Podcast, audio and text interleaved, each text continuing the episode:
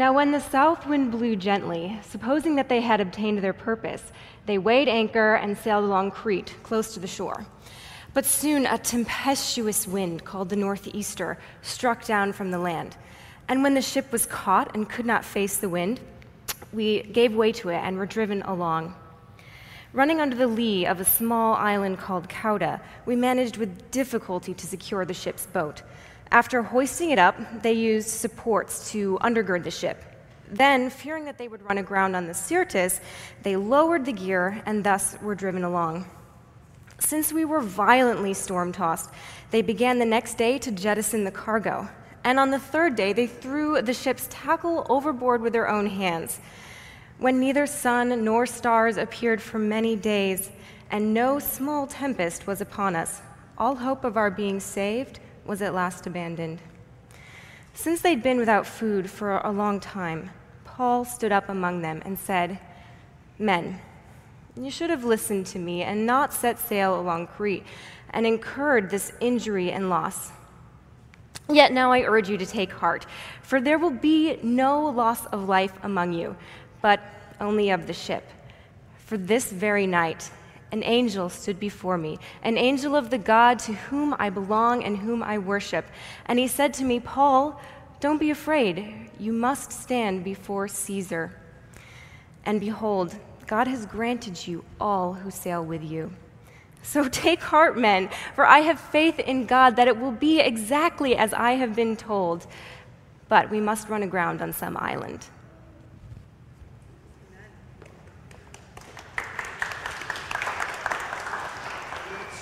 Bibles with me this morning to Acts chapter 27. And I say that with a slight tear in my eye. We're almost done with the book of Acts. 28 weeks in this book we are spending. And I really hope that it drives home this lesson that the church of Jesus is built by Jesus, who uses men and women who are following after the Holy Spirit. And what we're going to see is the continuing journeys. In fact, we're coming on to the very ends, the last of what we have for recorded history for the Apostle Paul and how God used even some of the most crazy circumstances to build his church. Now, today we're talking about shipwrecks. And uh, I don't know if you know you, you put all these pieces together, but we actually spend a lot of time uh, creating what the worship set is for that week to kind of coalesce around a certain idea or drive our, our heart and our thoughts and our worship towards a certain topic. And, and today, a lot of it, the theme was about storms, trials, uh, shipwrecks that happen in our lives. In fact, you sang these words earlier that the waves and winds still know his name. You know what that's a reference to? Right? It's a story in the Gospels where Jesus was sleeping and his, his disciples were kind of freaking out because the storm was getting, you know, worse and worse and worse. And, and they have this cry of their hearts where they say, Jesus, we're about to die. Don't you even care? And friends, isn't that just what happens in our hearts whenever things go wrong? Right, all of a sudden things start looking upside down and the world is a little topsy turvy and we, we can't really see what's clearly ahead. And kind of the, the knee jerk reaction of the soul is to question God, do you, do you even care? Do you even see? Do you even understand what's happening? See, but on that story, it kind of has the pretty bow in it that we all hope to see in our lives, right? Jesus kind of stands up, maybe a little frustrated. They interrupted his nap, you know? I mean, the guy's a busy guy. He's doing a lot of preaching, and, and he gets up and he simply speaks the word, and the storm calms. And see, that's kind of the moment. That's, that's the sort of storm that, that I want to be in, all right? You know, one where it looks a little dicey for a few minutes and you kind of have a little bit of freak out. It doesn't show too much, you know, but all of a sudden Jesus comes in and, and the bow's on it. And boy, I mean, everything just kind of, you get to write the memoir, right? It looks good. You make the post, you know, you give the testimony, and, and that's the sort of storm I want to be in. But see, Acts 27 is different because Jesus didn't calm the storm. And I'll tell you what, friends, there are few things that will try your faith. Like when Jesus does not calm the storm in your life. You know, all of us have storms. All of us will face challenges, difficulties, the unexpected. That is part of what it means to, to live the human life, right? But also, even the Christian life. Right? Job says that just as the sparks come up from the flames, so a man is destined for trial, for trouble, for tribulation. It is baked into this whole deal. There are storms in life. And there are some of those times where we go into these and we pray, and, and Jesus calms it with the word. But, friends, I got to tell you, most of the storms you read about in this book don't end that way. What do you do in that moment? Put a pin in that. So, it's summertime. For those of you who are maybe trying to think about, you know, a little bit, I, I want to get in, I want to maybe get back in shape. I want to kind of get back to the routine. You know, we've all been in a weird funk with COVID and all this. Maybe it looks like walking a bit more for you. One thing I've been trying to do is, is run, and I got to tell you, I'm like a pretty terrible runner, okay? Pretty terrible runner, but I've been trying it, you know, and, and, and I learned something interesting about running you know, when you first start, whether it's lifting weights, running, whatever, this is what you tend to think. Oh, it's the lifting weights that makes me stronger. Do you know what? That's actually not true. Did you know that? Actually, lifting weights or, or running or doing some sort of like physical activity actually breaks your body down makes little tears in the muscles, right? It, it, pushes your cardiovascular system further than it's typically used to going. See, the resistance part of it is only half of the equation. Do you know where your body actually grows? Where it becomes stronger? Where it becomes, where it has more endurance? When? When you sleep. Did you know that? See, this is how this thing goes, right? This is a, truism in life, right? Without any sort of resistance, we as people start to degrade. We get slower, right? We get a little bit more out of shape. That is just how life works. When you go up against things that, that provide resistance, that provide some, some challenge, that provide some workout for you, and then you rest, you actually become stronger you have more endurance, you become more fit, you get more mental clarity, right? This is how this works physically for your body. It's two parts. There does have to be some sort of a resistance, some sort of a trial, some sort of a challenge. But then on the other side of that, there's got to be rest. And when those two things happen, you become stronger. Here's the premise for today that principle is not just true physically for you, it's actually true spiritually.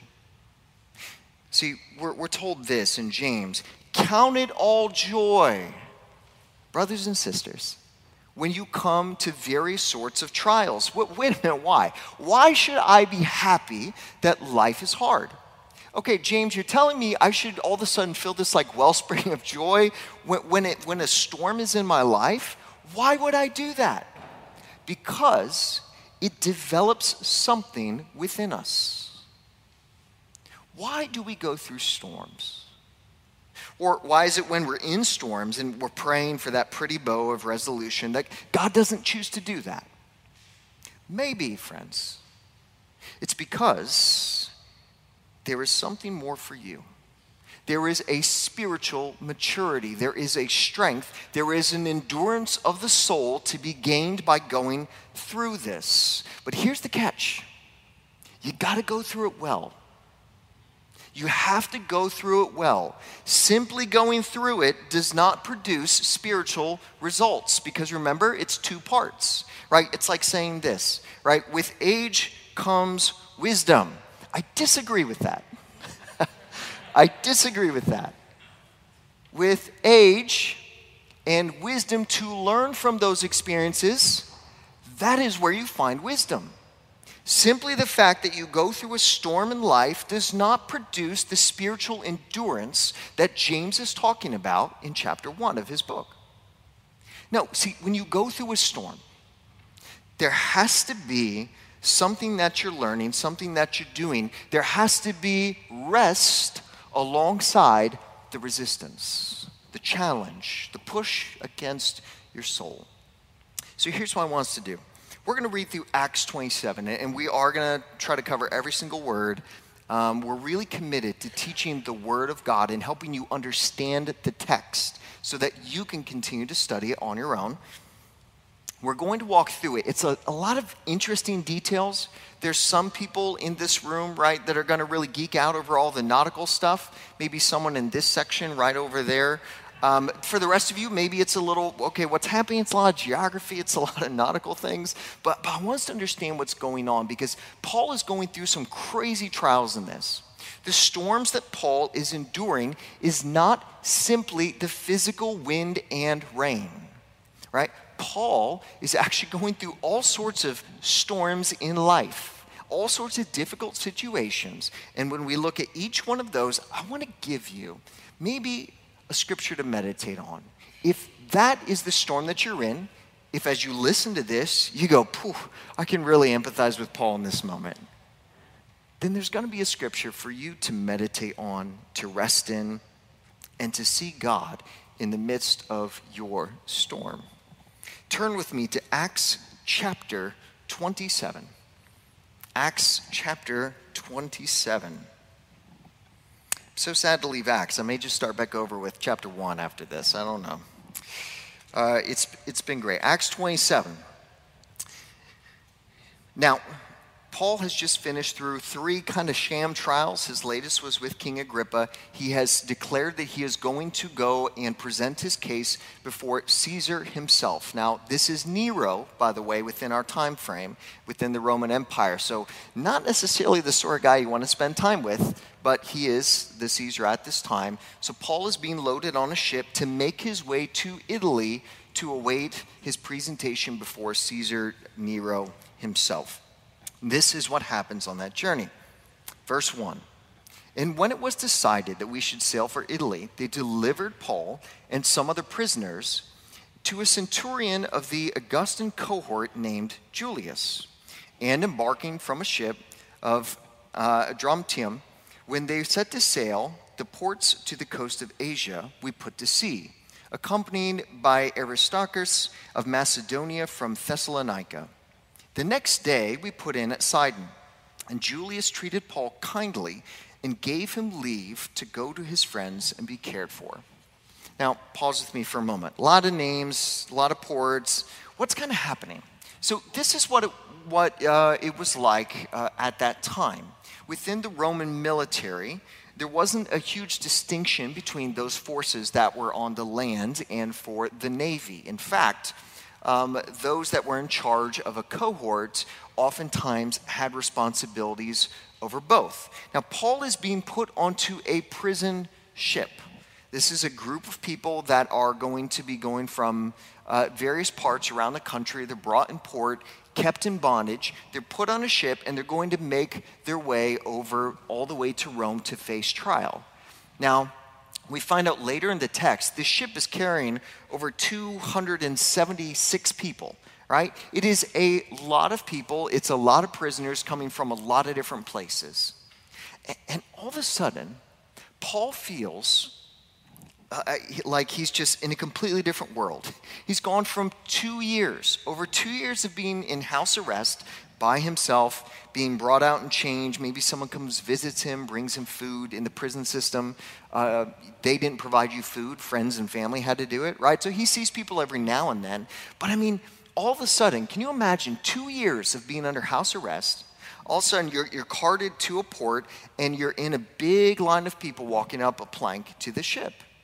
All of a sudden, you're no longer Paul, right? You're prisoner number 136 Step forward, confirm your details. You're locked up over there. What a shift. What a change of life. And, and, all of a sudden, this, this thing where he was preaching before kings, he was before all these churches, now he's prisoner, 146, right? Surrounded by people he doesn't know, going to a place that, that he hasn't been, on a ship that he hasn't been. Life is completely different. It looks totally different. You have to imagine that Paul kind of feels a little maybe lost in the crowd at this point. Have you ever felt that? You ever woken up and you're going, What am I doing here? Where am I? Does anyone even know my name? Does anyone even care? Have you ever felt lost in a crowd? You know what's so interesting about New York City? New York City can be one of the loneliest places in the world. And that's such an odd thing to say, right? Because you go, well, wait a minute. I mean, there's so many people, there's so many things going on all the time, right? Traffic, traffic, traffic, all the time. But you know, there's something that is, that is really weighing on the soul. When you are walking past thousands of people who don't give a second look, they don't know your name, they don't care to know your name, they're never going to see you again, you are faceless in a crowd. See, Paul finds himself all of a sudden prisoner number 146. And the people who wanted to hear him, the people who cared about Paul, all the things that he has going on, not around. There's your spot on the bench. Have you ever felt that way? You know, what's so amazing in this moment, this difficulty in Paul's life, even in this, when you feel totally alone and, and nameless and like just someone in the crowd that no one seems to honestly care about, you know, God provided for him. God actually showed tremendous care for him. What does it say? It says a couple things. One, that the centurion, Augustus, it's a very general uh, from his army, the cohort, his name was Julius, that he actually allowed him to bring some friends on. That was a huge deal. You were not, this isn't like a pleasure cruise, okay? This wasn't, you know, the Disney princess or something. It's a prison ship. You don't just kind of be like, oh, I've got plus two, you know? It doesn't work like that. It was totally against the rules, out of the norm, but there was something about the centurion that he saw Paul and God did something in his heart, and, and, and he chose to show grace to Paul as a channel from God himself. You know what's interesting?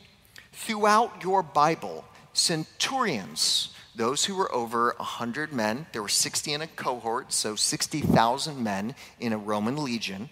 One of these top people, right, who work with people all the time, when you read the New Testament, they are frequently people of faith, right? Think through some of those stories in the New Testament sometime, showing amazing faith. And in this moment, Paul, prisoner 146, finds out that God cares deeply for him. Friends, if you feel in a storm and you feel like no one cares, does anyone see me? Does anyone know? Does anyone care? Am I just a number? Am I just a warm body?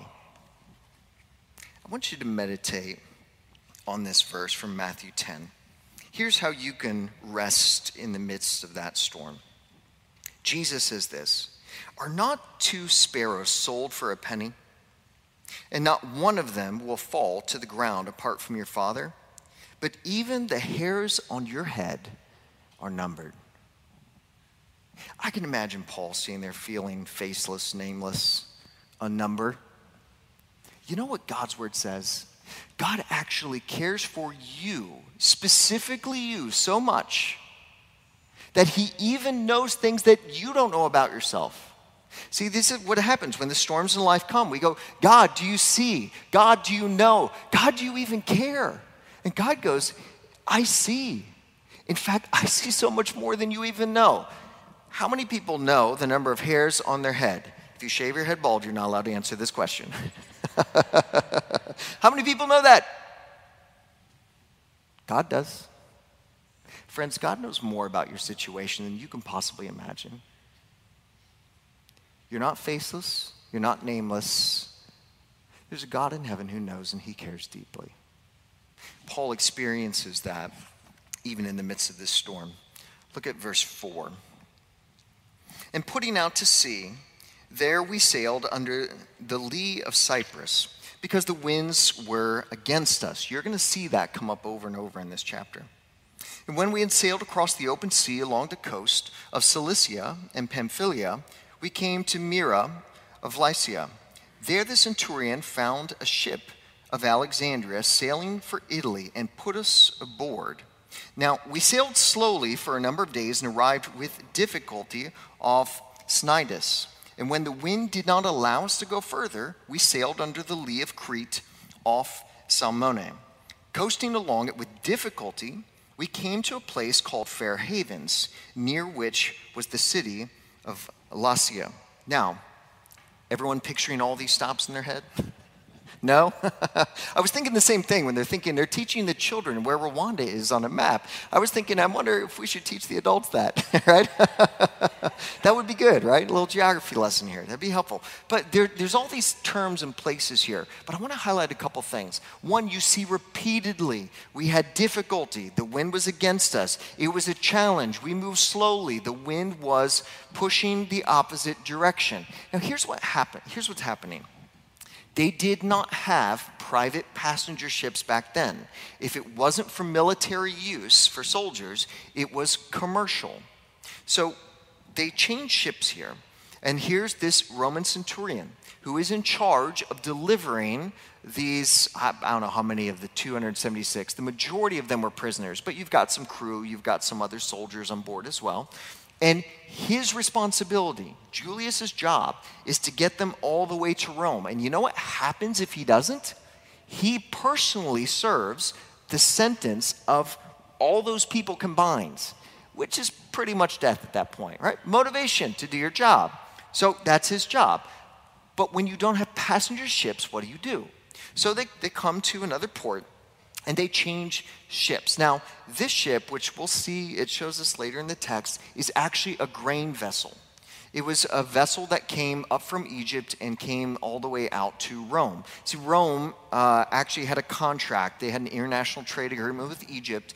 Egypt provided most of the wheat um, and uh, other products like that that was eaten in Rome. So they had these grain ships that would just perpetually kind of take this whole coast, making their way from Egypt to Rome. And so these things are huge. In fact, this was the largest ship at the time. They're over 180 feet long, right? We've got numerous historical records of these ships. 180 feet long, about 44 feet deep, 60 feet wide. They have one singular main mast in the middle. They have no kind of rudder system in the back. They use two giant oars uh, alongside the center of the ship. And it had some benefits. This giant, like 2,500 tonnage ship could move huge amounts of grain from Egypt all the way to Rome. And it was very sturdy. It's a, it's a very sturdy ship. But here's what you lost in that. When you had oars in the middle, right, you didn't have this rudder system in the back, you couldn't maneuver well. See, today when you sail, you, you kind of tack along the wind and you move and you catch it different ways so that you can keep adjusting however the wind's going. This thing could not do it. It went one direction, and you just had to kind of play around with the oars. You know what that meant? You didn't have much control. So they load all these people up on this ship. They sailed slowly for a number of days. They sailed with difficulty and the wind did not allow us to go further. Because the boat had no capability to adjust and compensate for the wind, they were at the mercy of what the wind was doing. Look at verse 9. Since much time had passed and the voyage was now dangerous, because even the fast was already over, Paul advised them, saying, Sirs, I perceive that the voyage will be with injury and much loss, not only of the cargo and the ship, but also of our lives. But the centurion paid more attention to the pilot and to the owner of the ship than to what Paul said. And because the harbor was not suitable to spend the winter in, the majority decided to put out to sea from there on the chance that somehow they could reach Phoenix, a harbor of Crete, facing both southwest and northwest, and spend the winter there. See, even back then, people went to Phoenix for the winter. Um, Different Phoenix, different Phoenix, okay? Uh, you see, here's what's happening. They're on this big ship, right? Moving slowly, they can't make adjustments. All of a sudden, it is around uh, the Day of Atonement. That means this is happening sometime mid October. Now, back then, and still it's dangerous today, but back then, you did not sail the Mediterranean in the fall and winter Once you got to late fall, early winter, the winds became so harsh that they just stopped at all. So this is kind of like you're on the edge of tourism season here, right? Get a little bit of a cheaper ticket, but the winter, wind can turn bad really quickly. And so Paul stands up and goes, Whoa, guys, I, I, I mean, I really think we need to stop because I, I really believe this thing is, is going to go south. But the captain listens more to the pilot of the ship than he does to Paul. Frankly, I don't blame him, right? He is the pilot of the ship. Paul's not, okay? But he makes the wrong call. Why would you risk that much cargo? Why would you risk that many lives? Well, because they were the main source of grain, Rome incentivized and said any late season runners for deliveries, you get a bonus. You make that thing in, you get a bonus. Right? Now, money is driving the decision, not safety of the people. Money is the decision maker here. And so they set sail. And they say this they were actually in a place called Fairhaven. Doesn't that sound nice? I mean, if you were going to spend the winter somewhere, doesn't that sound nice? But see, this is the thing about Fairhaven. It was kind of a dull city, right? It was a tiny place. The harbor was enough for them to winter in. But you're thinking about spending months with, you know, 276 people, most of which are prisoners in like a podunk small town. And you know what they sit there and do? I don't want to be in Fairhaven. This isn't where I want to be. It's boring, right? I don't know if you know much about the reputation of sailors. They're not generally small, slow town people, okay? Right? They're looking for a little bit more, especially if you're going to be there for months and months and months. And they look at this thing and they go, I can make some money. Phoenix is a much more happening place. You know what? Fairhaven, the text says this it is not a good place to winter. Why? Money and excitement. It actually was a very good place to winter. It was a safe place. Paul says, guys, I, think we need to stop. And they take a vote. And they say, move on. They find themselves somewhere that they didn't plan to be. You know, a second storm that happens in life, not just feeling like a nameless face in the crowd. There are times in life, friends, when you are out of control and you are not where you want to be. Anyone ever experienced that? Don't raise your hand. Point to someone else. That's true of that person. Yeah, I, they told me that earlier. I think everyone should know that, right? There are times in your life where you feel out of control and you are not where you want to be. I think it is a very apt metaphor, not just a reality, that Paul is on this giant, slow, lumbering ship that is at the mercy of the winds. And when they say, We want to go this way, and the wind goes, Tough luck, you're going to go this way. Guess what happens? They're out of control. They're not where they want to be. And, and, they end up in this place called Fairhaven, right? This, this cute little port town. It's kind of sleepy, a little boring, but it's safe, right? And they sit there and go, I don't want to be here. This wasn't what I planned. Are you kidding? Spending like, like four months in this place? Not going to do it. Not going to do it. We're going to press on.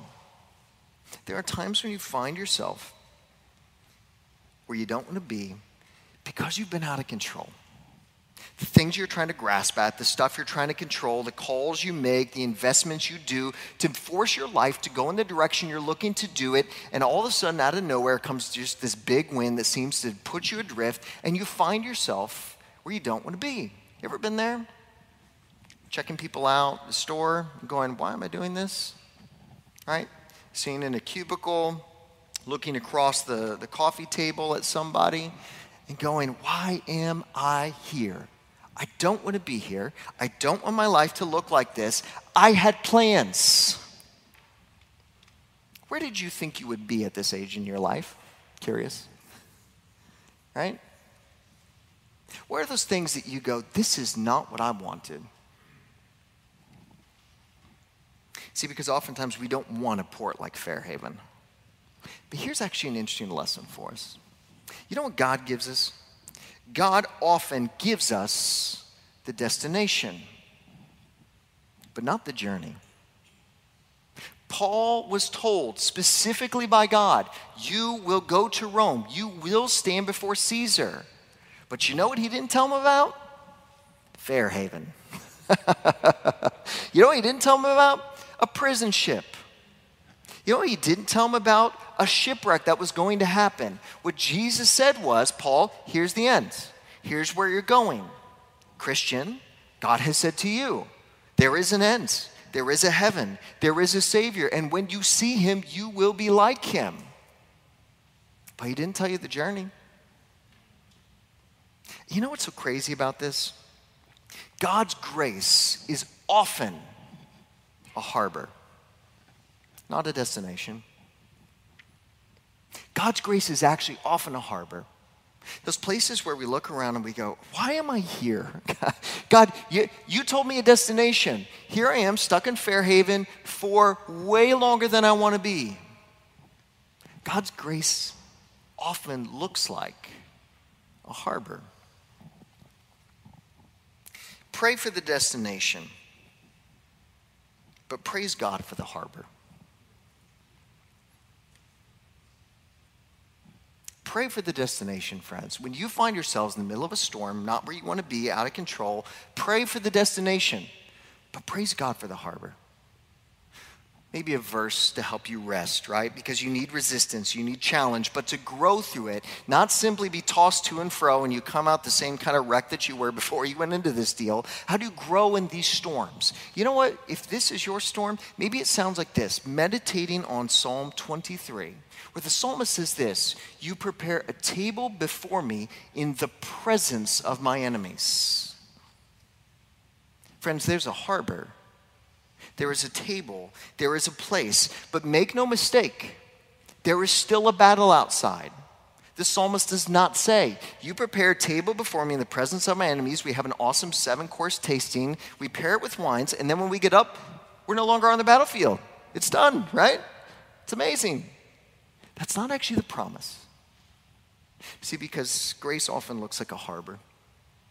You prepare a table before me in the very presence of my enemies. And God, when I get up from this table, there's still a battle to fight, there's still an enemy ahead, but God gives space to rest, to heal, and to be able to go back out and face that enemy that's still staring you down. Pray for the destination and praise God for the harbor. Look at verse 13 as we come to the end of this chapter. Now, when the south wind blew gently, supposing that they had obtained their purpose, they weighed anchor, sailing along Crete close to the shore. Remember, they outvoted Paul. The wind kind of dies down. It's going from the south. They go, aha, this is it. This is the moment. Everybody set sail. But soon, a tempestuous wind called the northeaster struck down from the land. And when the ship was caught and could not face the wind, we gave it and were driven along. Running under a lee of a small island, uh, we managed with difficulty to secure the ship's boat. After hoisting it up, they used supports to undergird the ship. Then, fearing that they would run aground on the Syrtis, they lowered the gear and thus were driven along. Since we were violently storm tossed, they began to next day to jettison the cargo. On the third day, they threw the ship's tackle overboard with their hands.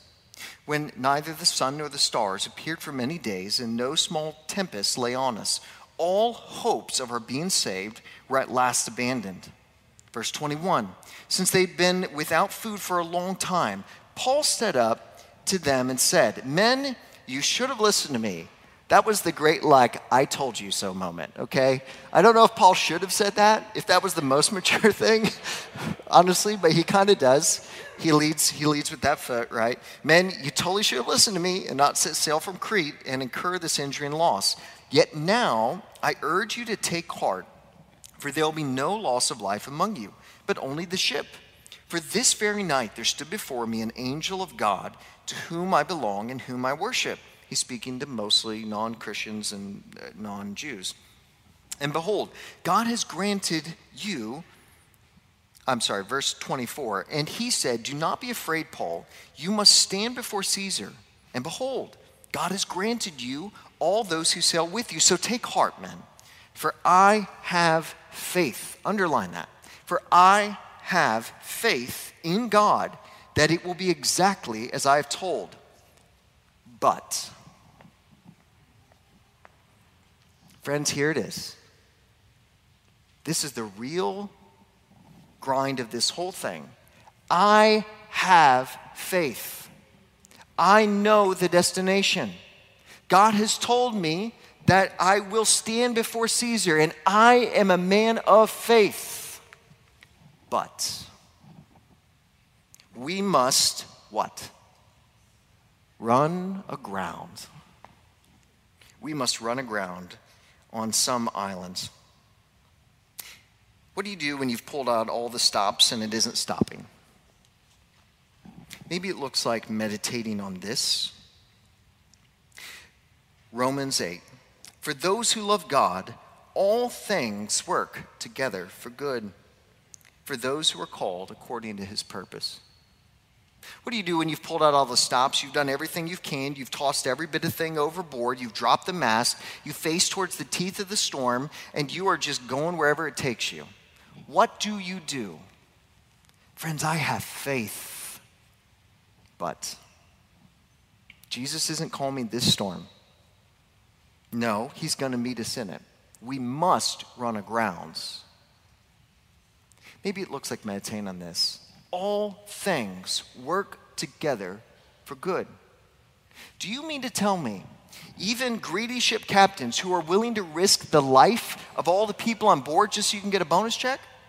Are you meaning to tell me this centurion who doesn't listen to some really good advice from Paul, can God work even through political manipulation, people's bad decisions, someone gambling with things that causes you consequences? All things. God can work all things together for good. Look at the very end as this closes.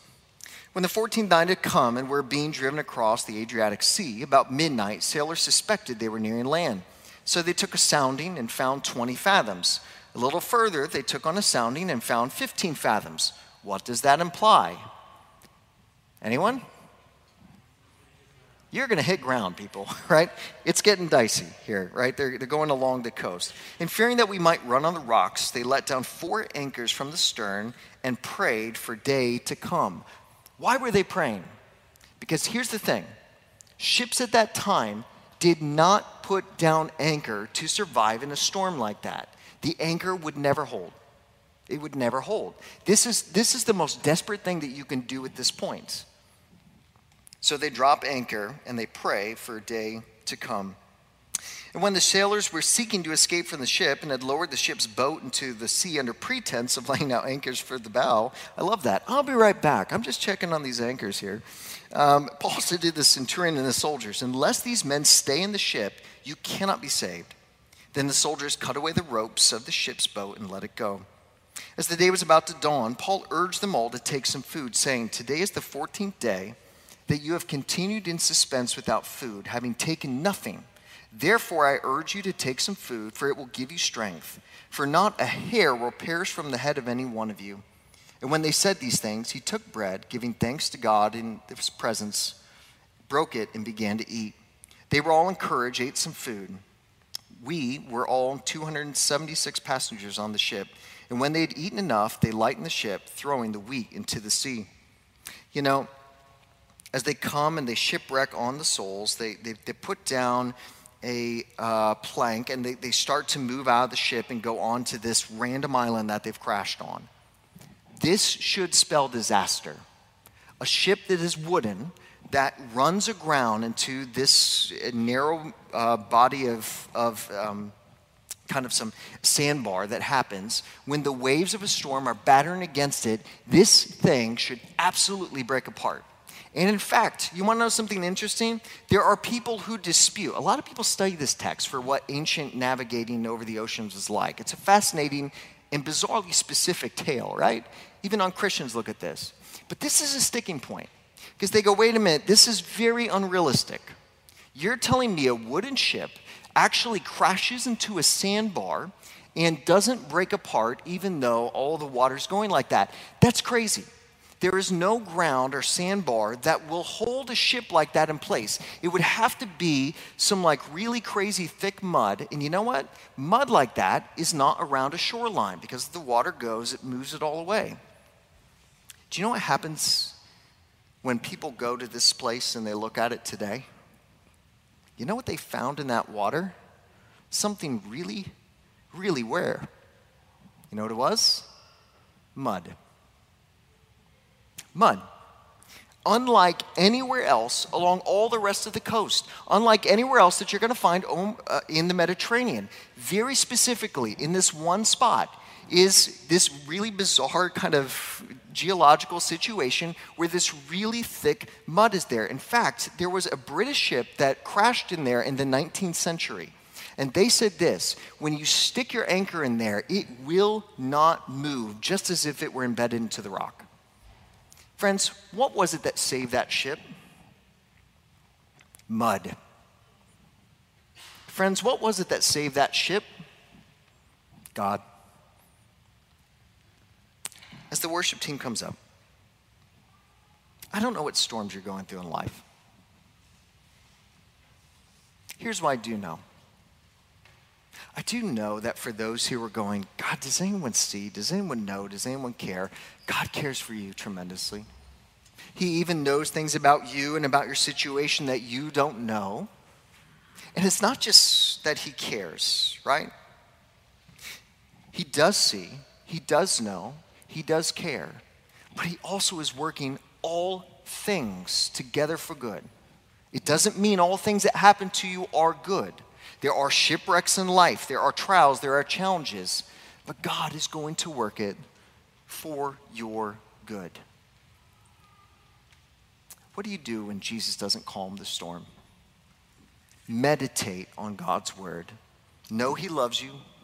Find a space, a harbor that you can be thankful for, and trust that even if it's something as ridiculous as mud, that shouldn't be anywhere else in the whole world, that God will actually use anything to bring about His glory and your good. Father in heaven, give us faith faith to sail through even a storm that's not calmed. God, would you work in our hearts? Give us courage, give us faith, and we will praise you for it. And all God's people said, Amen. Stand with us as we close in song.